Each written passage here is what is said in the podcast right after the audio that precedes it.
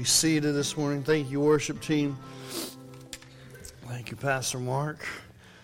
So, thank Pastor Mark for covering for us while we were gone. We appreciate him filling in and just watching over the day to days and just handling everything as, it, as the week went on. And so, we're, we're so thankful we have an amazing staff to be able to we can uh, and the board was allowed us to take a couple Sundays off, and we appreciate that. It was fun. We had a great time. Uh, we spent some time in Oklahoma, not a lot. Um, we spent a few times, few days with my folks, a couple with her folks, and then we actually came back um, because the kids wanted to be a part of this and this stuff. The youth was going, but what that afforded Melissa and I to do something we have not done in I'm even afraid to guess how many years. It's been a number of years. So we celebrated our 24th anniversary a few weeks ago, and so for that, uh, yeah, we. Uh, so we came back early so we could go away. So Melissa and I got to go away for a few days just by ourselves, no kids, which hasn't happened in many many years, and so it was it was good. It was fun. We uh, we uh, had a good time, and so just thank you for allowing us to do that. I want to thank Pastor Mark for covering. Thanks Pastor Jonathan for covering last week, and uh, I so appreciate that. We actually snuck in last week. If you didn't see us, we snuck into Sunday school. We got to sit in Sunday school, which is something we we never get to do, and so we enjoyed hearing Brother Danny bring the word in the, the Sunday school upstairs, and so we loved it and appreciated that. And we got we slipped it slipped into second service and heard Pastor Jonathan speak. He did a wonderful job. If you missed last Sunday, you missed it, and so we, we just so appreciate Pastor Jonathan, Pastor Macy, and this their their hearts. And so we're glad to be back and saying that we've got a lot of built up words that need to be said, right? And so just hang on this morning because I got a lot for you. No, I'm kidding. We'll try to keep it short and sweet. But one thing I did want to present to you this morning is um, 2021 is here. And we had high hopes, didn't we, for about one day or two days? We had high hopes for 2021. And then it just tanked, didn't it? It's like, oh my gosh, you kidding me? And now it's, it's like, what in the world are we in store for? And so, what has been on our heart, on Melissa and I's heart, we actually talked about it when we were away on our trip. Um, talked about we wanted to do a, a, fast this year to start off the fast, and we wanted to start on the first, but because of things happening, things the way things were, it didn't happen. And so, what I want to do today is today we want to we want to start a church-wide fast. And again, you're no obligation to be a part of this. You don't have to if you don't want to. But we really feel like God is, is ordering our steps and ordering us and wanting us to do a 21 day fast. Starting today till the 31st, to the last Sunday of the month, uh, we want to do a fast. And so, what does that look like? What does that mean? Um, it does not mean you have to give up food if you do not want to. If you want to, good, great, that's awesome. But if you're like, I cannot live without food, then you don't have to give up food. What, what I want to challenge you to do is find something that maybe occupies maybe your time or maybe your mind and give that up. Maybe if it is food for you, maybe give up and don't be one of those people. Now, here's a, here's a great thing I want to lay out God knows your heart, right? So don't be one of those say, I'm giving up breakfast. Well, you don't eat breakfast right? And so your breakfast consists of coffee. And so that, I don't know, technically that would count. You know, God sees your heart, so He knows, you know. And so here's my challenge that you would give up something that is important to you. You know, maybe little Debbie's are important in your life. Maybe you do not go a day without having a little Debbie. I'm just saying, it might be something to give up. Because you want something that, that, that it, it costs you something to do this, right? And so maybe you give up that meal. Maybe you say, okay, I'm giving up breakfast, I'm giving up lunch, I'm giving up coffee. Um, maybe you're saying, I'm giving up social media for the next 21 days. That would be tough. But social media is a great, great example because on social media, what do you do? Throughout your day, you pull out this thing and you just, right? All times throughout the day, even before you go to bed, you pull out this thing, you got to get updated.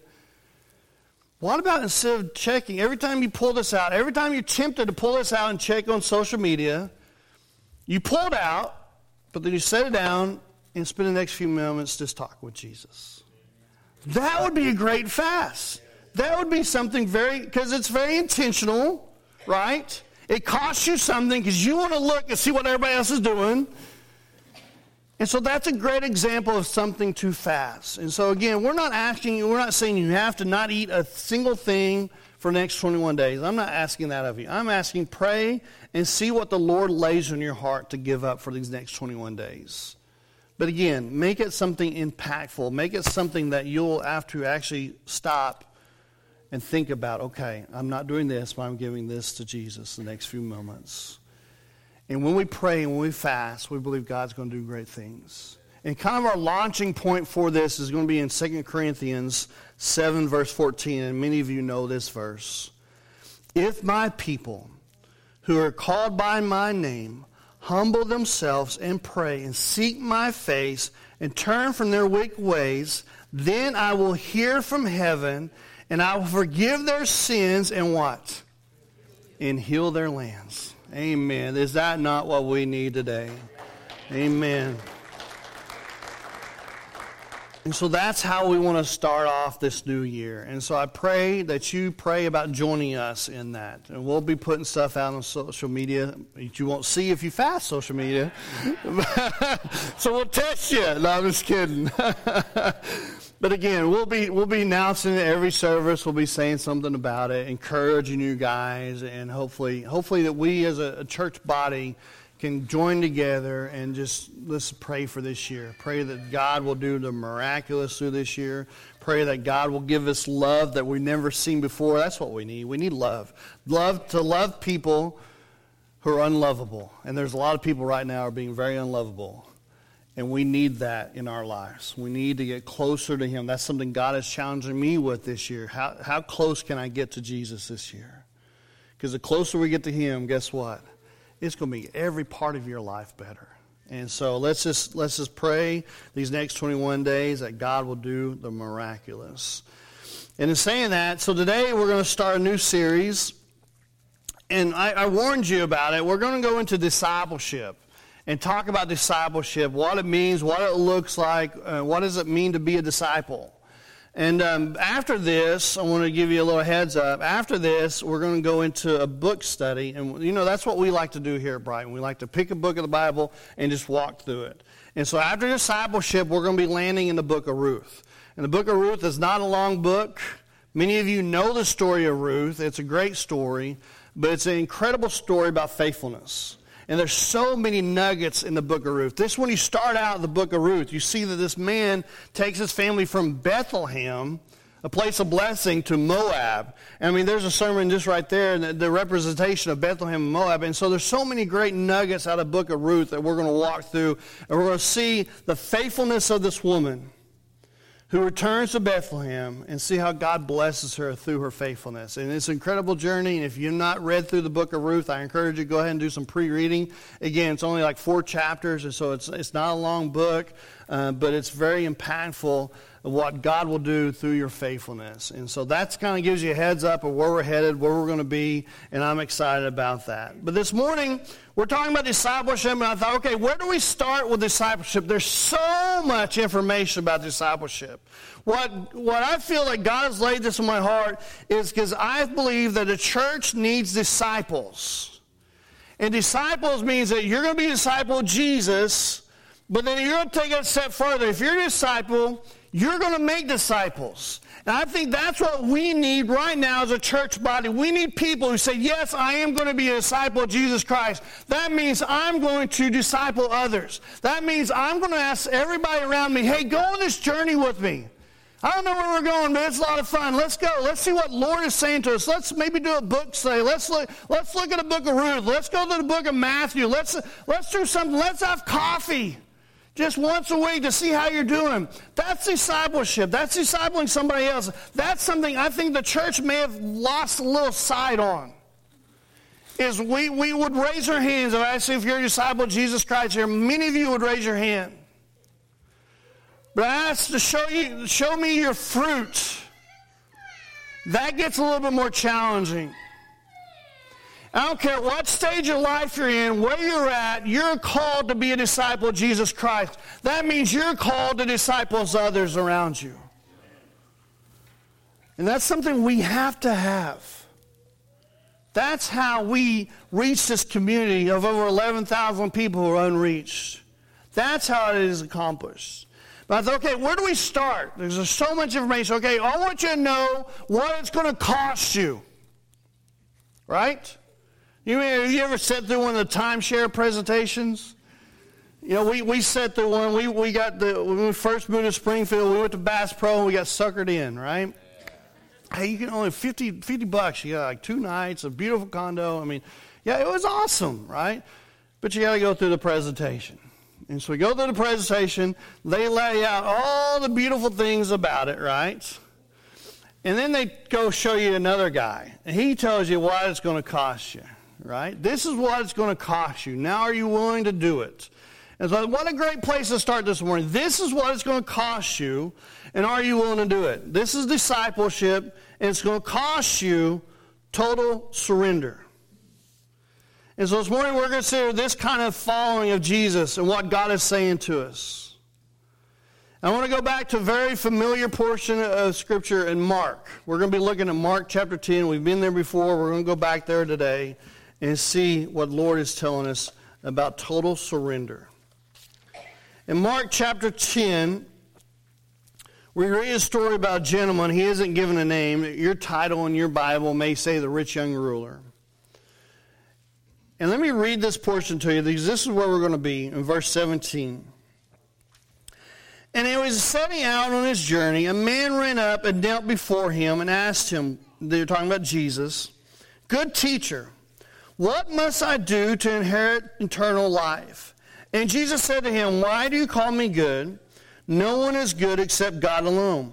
You know the commandments do not murder, do not commit adultery, do not steal, do not bear fa- false witness, do not defraud, honor your fa- father and mother. And he said to him, Teacher, all these I have kept from my youth. And Jesus, looking at him, loved him and said to him, You lack one thing. Go sell all that you have and give to the poor, and you will have treasures in heaven. And come follow me. Disheartened by the saying, he went away sorrowful, for he had great possessions. So we know he is a rich young ruler. It's likely he had heard somewhere before that Jesus had this one thing available, that Jesus had something he couldn't find anywhere else, that he could get from Jesus something, it was precious. And so you can imagine as rich young ruler, he collected the precious things of the world, right? And so he hears that Jesus is offering eternal life. Well, come on, who doesn't want that? Right? And so this rich young ruler, he wanted to get in on that. He wanted to get in on eternal life. He had everything else, so why not this? And he's very used to getting what he wants. And so as we read the gospel, it's always important to keep in mind, and we, we tried to instill this in you, we want biblical literacy, right? And so as we read through the gospels, if we want a complete story, we kind of need to look at the whole, whole book, right? And so today, before we get into this, what I want to talk about, I think we need to look at the portion of Scripture that precedes this because this really gives us the key to what we're going to talk about today. And so the story that proceeds, we find back a few verses in verse 13. And Mark tells that people were bringing these little children to Jesus. And let me read that to you this morning. And they were bringing children to him that he might touch them. And the disciples rebuked them. But when Jesus saw it, he was indignant and said to them, Let the little children come to me do not hinder them, for to such belongs the kingdom of God.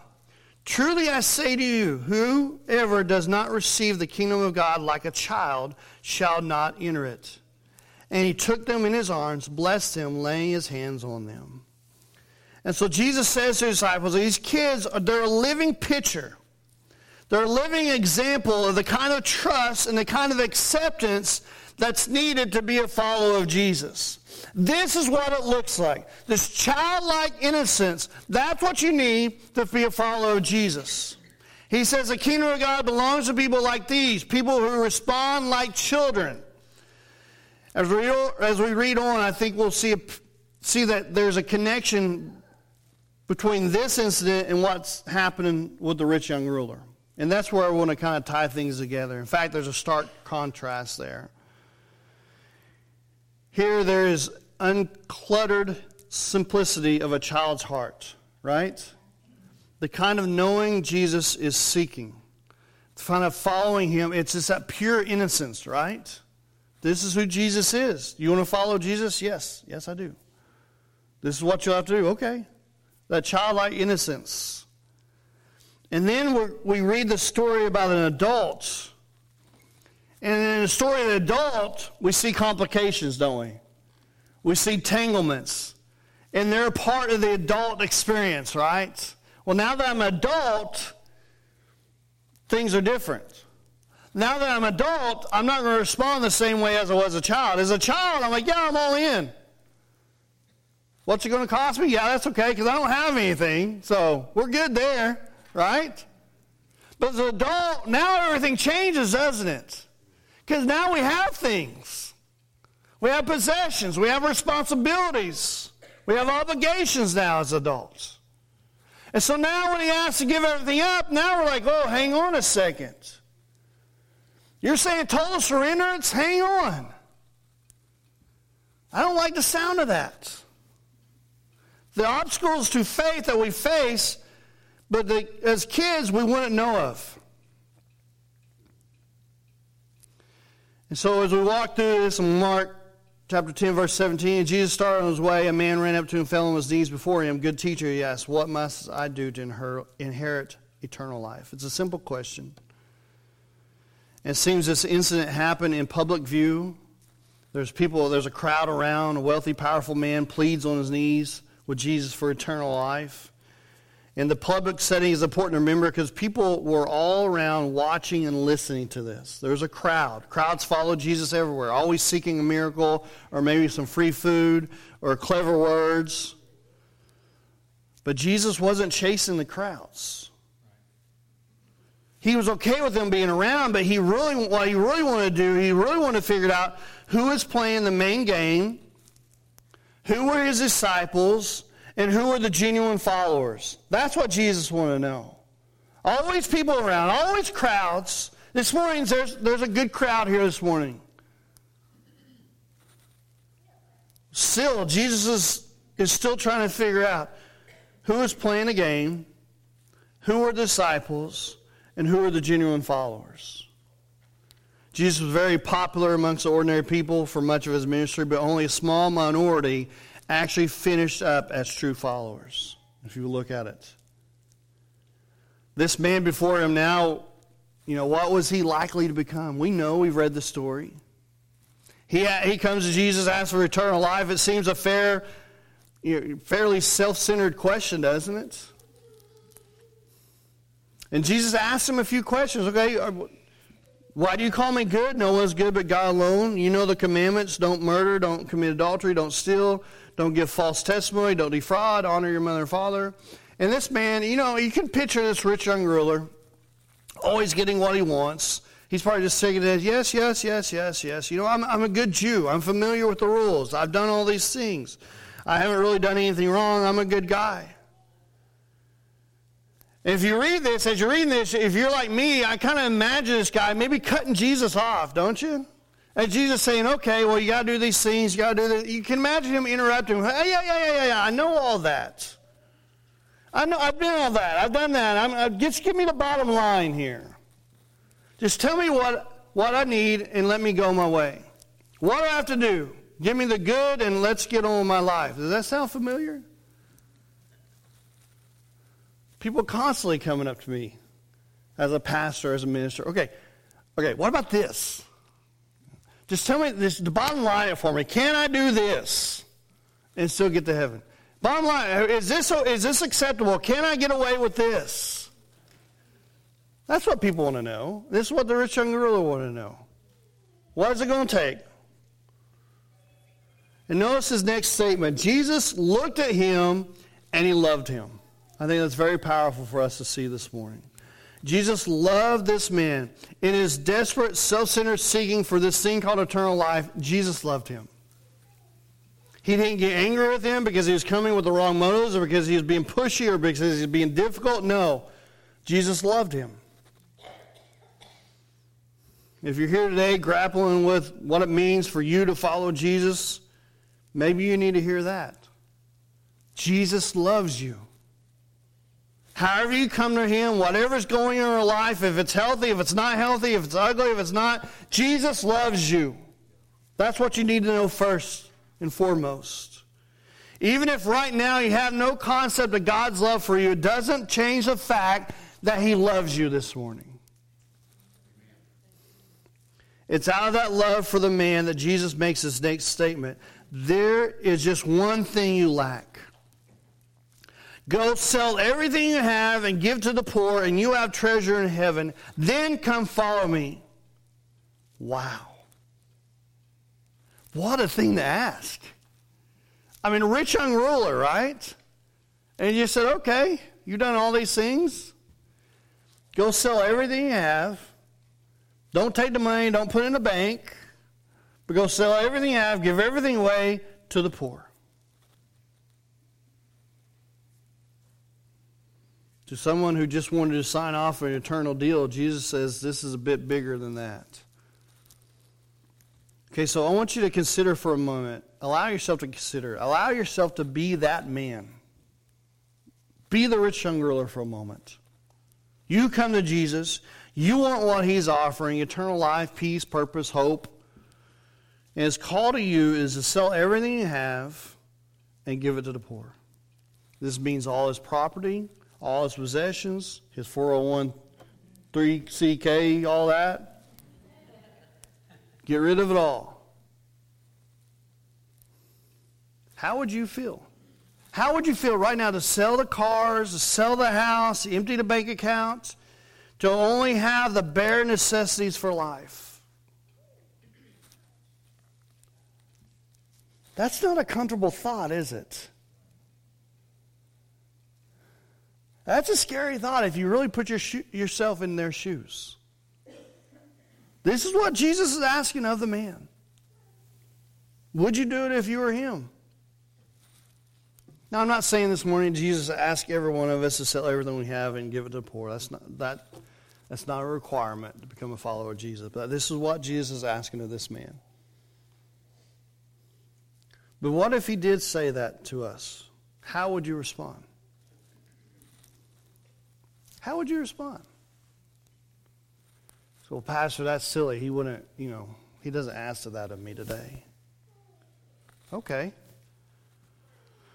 How would you respond if he asked you to give up social media for the rest of your life?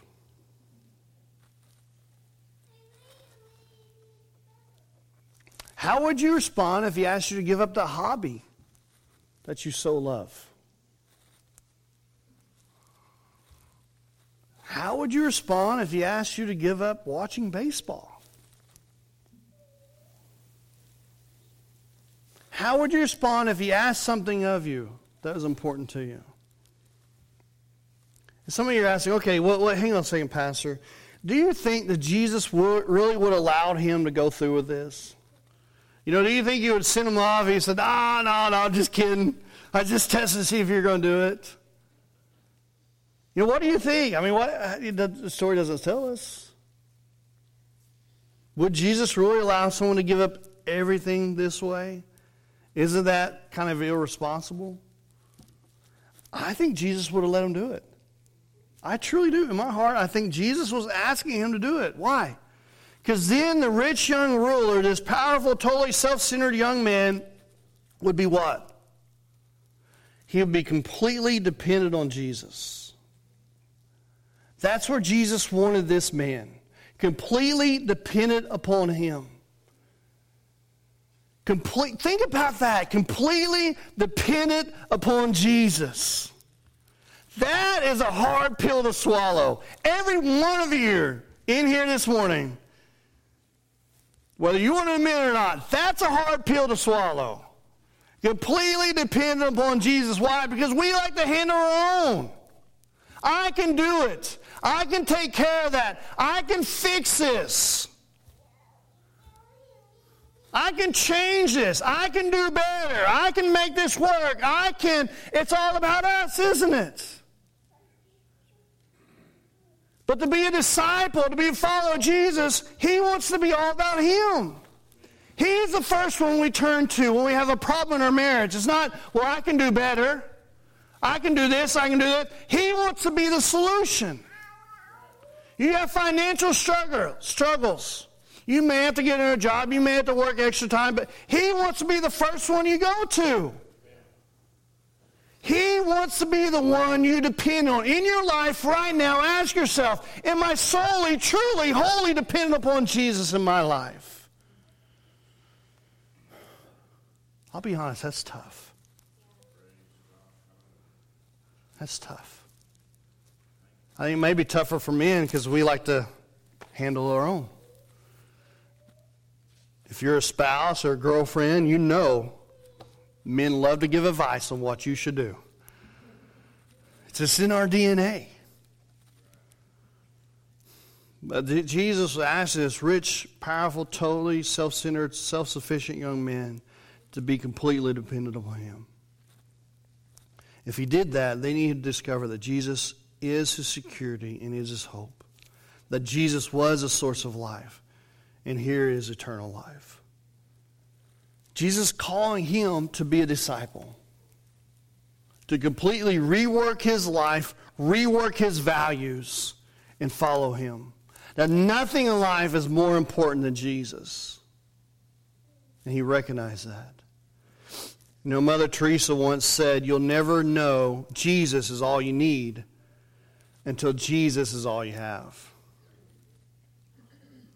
Some of us may never make that discovery. But my question for you this morning is how many of us call Jesus our hope and our security when he really is not? It's easy, amen. It's easy to say, yeah, he's my hope, he's my security, but is he really? Are you solely, wholly, truly dependent upon Jesus? That's what a disciple is. That's where discipleship starts. That's the only way it can start. What does that do to our relationship with Him? What does it say about this Christian faith that we're a part of? In verse 22, Mark writes, A man, the man's face fell. He went away sad because he had great wealth. He knew the consequences of his choice. He saw Jesus wasn't negotiating. He wasn't saying, okay, just sell half of it, just teasing with you. So, what did this rich young ruler do? We read the story. He chose his money over Jesus. You know, sometimes I, I think we're too hard on this guy and too soft on ourselves. We read the story, like, oh, what a joker. Come on. Don't you know that if you'd done this, you would have had eternal life? You had this, you had this. Yet Jesus proposes the same question to your. Do you want to be a disciple? Do you want to be a follower? Well, this is what it means to give up everything you have. I'm not saying you got to go sell everything. I'm saying He's the most important thing, that you're solely, wholly, truly dependent upon Jesus. He's the first one you turn to. He's your answer. Any question you got, He's the answer. I think many of us read this and thought, well, what a dummy. He, he just doesn't get it. It's all about trusting Jesus. He came in trust. And yet, I, I feel like we get it at a cognitive level, level, but do we really get it? Do you really get it this morning? Because what psychologists will tell you that when, when we're told that we genu- when we genuinely believe something, we act on it. When we genuinely believe something, we act on it, and it changes our behavior. Right? If not, it just sets in our mind as a good ideal. It's a good idea to be following Jesus, a good idea to be a disciple, but where's the fruit? Has it changed your behavior?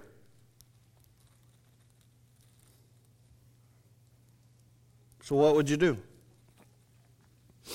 Would you be prepared to follow Jesus like he called us, like he called this man to? To surrender the things we've been banking on for our happiness, our security? Let me ask you that again. To surrender the things you've been banking on for your happiness and your security. Maybe for you it's not money. What have you been banking on for your happiness, for your security? Maybe it is your retirement fund, which is not looking too good right now, probably. Maybe it is that relationship. Maybe it is that marriage. Maybe it is that job. Maybe it is those kids. Maybe it is those grandkids. It's all about that. And that's what you find your, your security, your happiness in. And all along, Jesus standing there say, hey, you want to be a disciple, you want to be a follower, then I'm going to be first.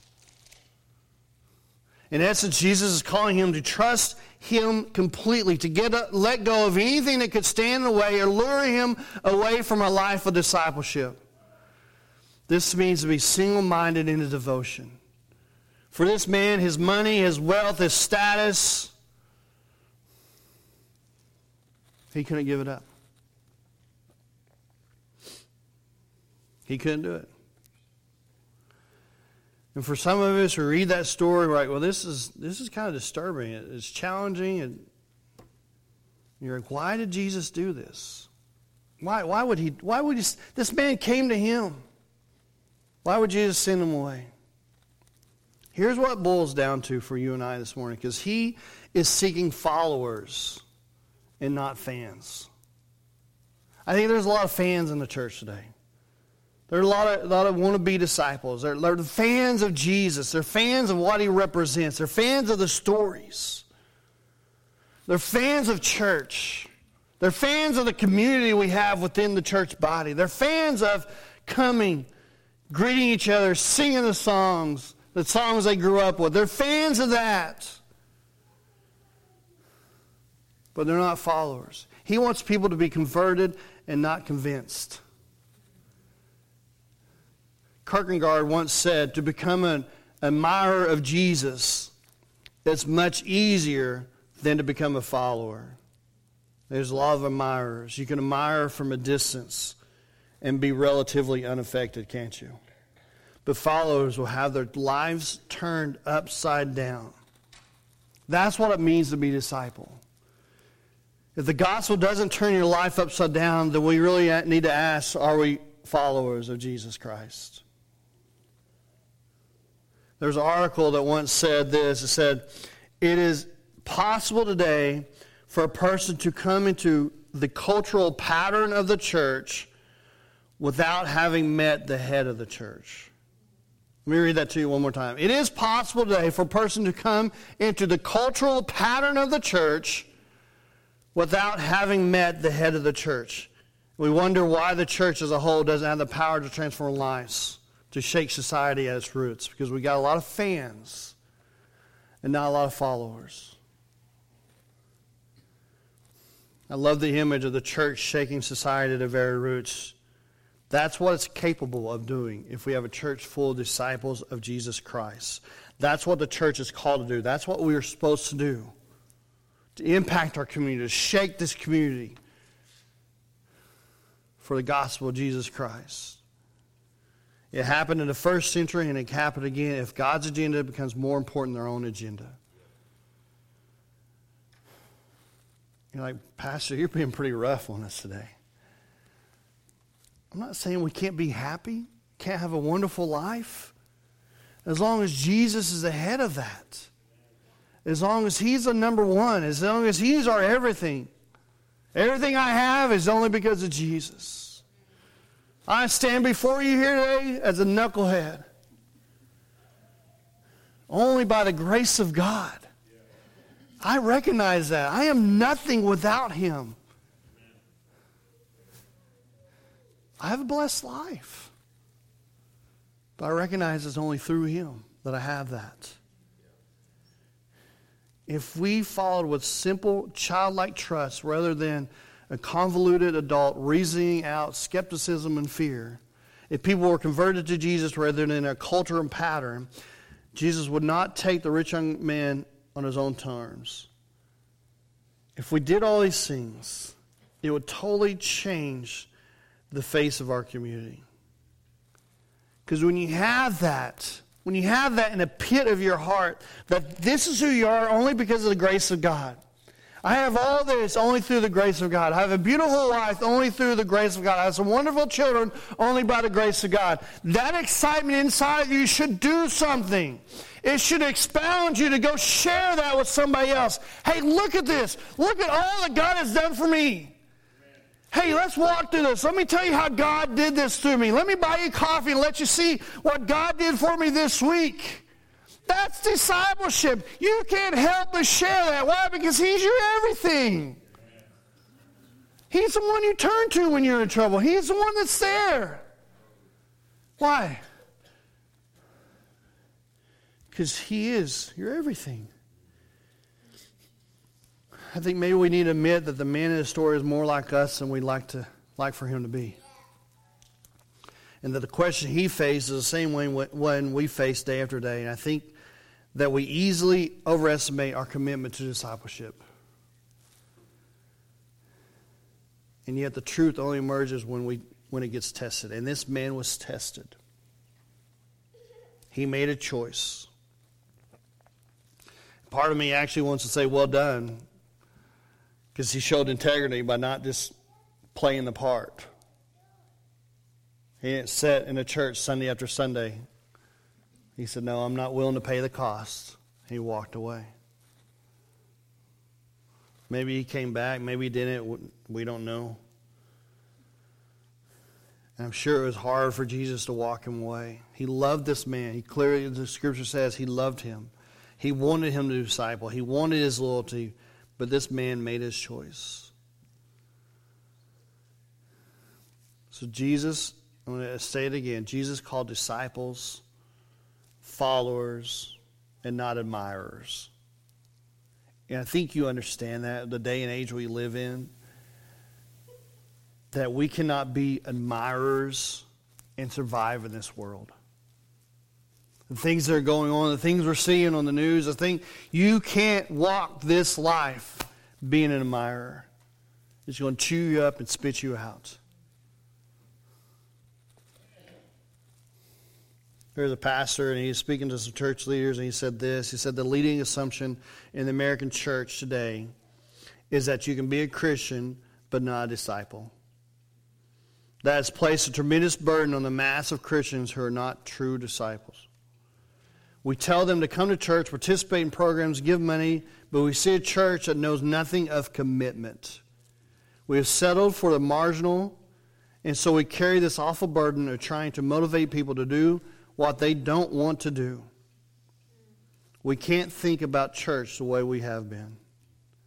I think God is calling us, I know God is calling us back to a life of discipleship. Jesus allowed the crowds to hang around, but he wasn't after them. He wanted disciples. Let me just clearly state this were not perfect people. Just people who are willing to follow him and to face up the issues that go on with that. People who are teachable, open, willing to what he asks. That's what Jesus is looking for. When the man walked away, Mark writes that Jesus taught them about the struggle wealthy people have to enter the kingdom of God, but he says it is possible. Then in verse 28, Peter pipes up and says, Lord, We've left everything to follow you. Don't miss this because it's kind of crucial. Peter thinks out loud. We've already done what you've asked us to do. Well, what if Jesus set a different bar for the rich guy? Would Peter still be willing to follow them then? You see? What Jesus was asking was normal practice for a disciple. When Jesus called people, he called them to that kind of existence. Not of poverty, but to complete faith and trust in Him, to surrender of their lives to Him. And again, that's the sticking point, I think. We get back to the sticking point a total surrender to Jesus, a total surrender to what He wants, not what you want. And that's not fun, is it? We like to be in the driver's seat. We like to be in control. We like to do what we want, go where we want, watch what we want, participate in what we want. But now we're saying, hang on, I got to put all that aside to what Jesus wants. Yeah. To a trusting, childlike faith. And that's why the story that precedes this one is so important in connecting the two. Because Jesus made some big ask of people, and he knew that many would not respond. He goes on to tell us of the, na- the narrow gate that people have to walk through. The disciples would be a minority. The good soil is hard to find. Yes, disciples that Jesus calls. He, he goes on to share more. So, my question to you this morning is how come there are so many admirers and so few followers? Good news are, is that the disciples aren't rocket science scientists, they're just people who surrender themselves. Peter, James, and John, we know they weren't the brightest bulbs in a bunch. But what were they? They were open to growing and learning. That's where the Lord wants us. Who doesn't want to grow? Who doesn't want to learn? I want to learn. That's why this year I want to grow closer to Him than I've ever been before. I want to learn more about Him than I've ever learned before. I want to know Him. I want to know His voice like I've never. That's all He's asking of you. To be in that attitude of I want to learn, I want to grow, I want to surrender to Him. That's a disciple. A disciple is a learner. Not one who has it all together. That should be good news for some of you. It's not somebody who has it all together. It's a somebody who wants to learn. I think we'd love to live and surrender to Jesus, but we fear. We balk it at times. Yet something in us knows that this is where life really is found. That's where faith really is found in total surrender to Jesus. So this morning I'm asking you are you a follower or are you a fan? Because going forward, what Brighton needs what God is calling us to do. We need disciples. We need those who say, I've, I've seen the, I've, I've tallied the cost. I know what this is going to cost me. This is going to cost me saying goodbye to some friends that are not healthy in my life. This may cost me by saying goodbye to some habits in my life. This may cost me by saying yes to the Lord in some areas that I'm not comfortable in.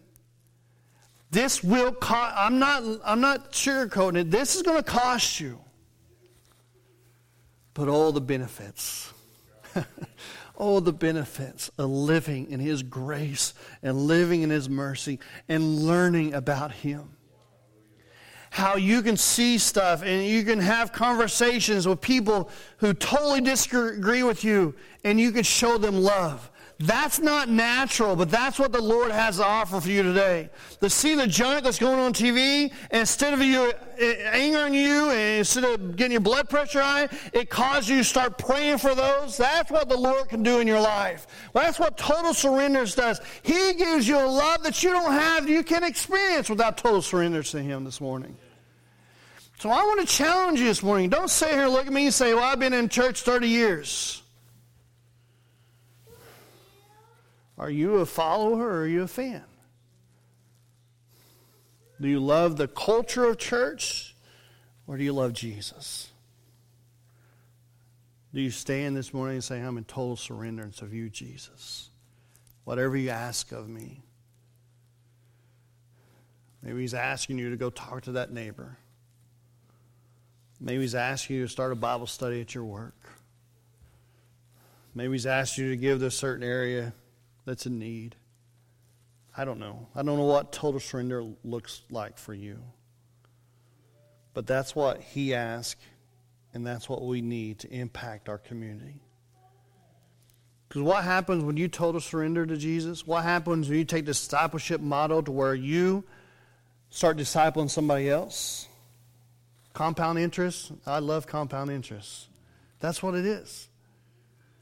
I disciple you, Do you disciple somebody else, they disciple somebody else. Before you know it, we reached 11,578 people for Jesus Christ. something I can't do by myself, Pastor Mark can't do by himself. But if you do it, those you disciple do it, those they disciple do it, come on, somebody. That's where it gets exciting. Would you stand with us this morning? This is the cost to be a follower of Jesus Christ. It will cost you something. Maybe pride. Maybe you got to swallow your pride and say, okay, I surrender to you, O Lord. But I think the bigger question is for many of us in here this morning, you ask yourself, are you a fan?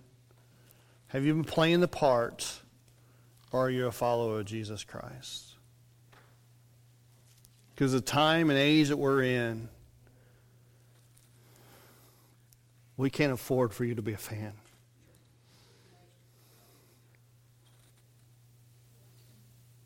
You won't survive if you're a fan. We need followers of Jesus Christ who are in total surrender to Him. Dearly Father, Lord God, I pray this morning. If there's anyone in here that does not know you, Lord God, or maybe there's some fans in here, some admirers in here, Lord God, I pray that this morning that you get a hold of their hearts, Lord. Lord, let them offer themselves in total surrender to you this morning. Whatever they're holding on to, whatever little piece, are like, okay, you can have everything but this. Lord, I pray that they surrender all to you this morning, Lord Jesus. God, they give everything they have to you, Lord Jesus. Say, Lord, here I am. All that I have, all that I am, I offer to you this morning, Father. I want to be a follower of Jesus Christ.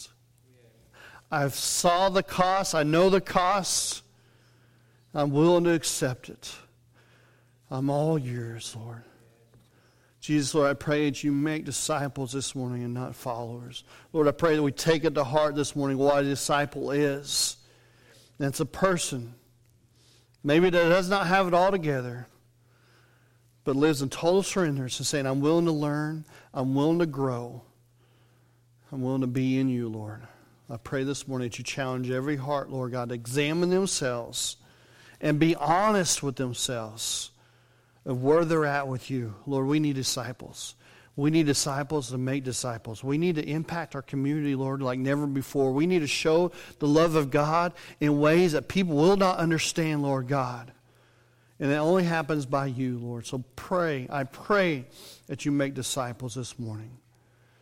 And we surrender to you. In your precious holy name we pray. Amen, amen. These altars are open as always. I want to challenge you guys.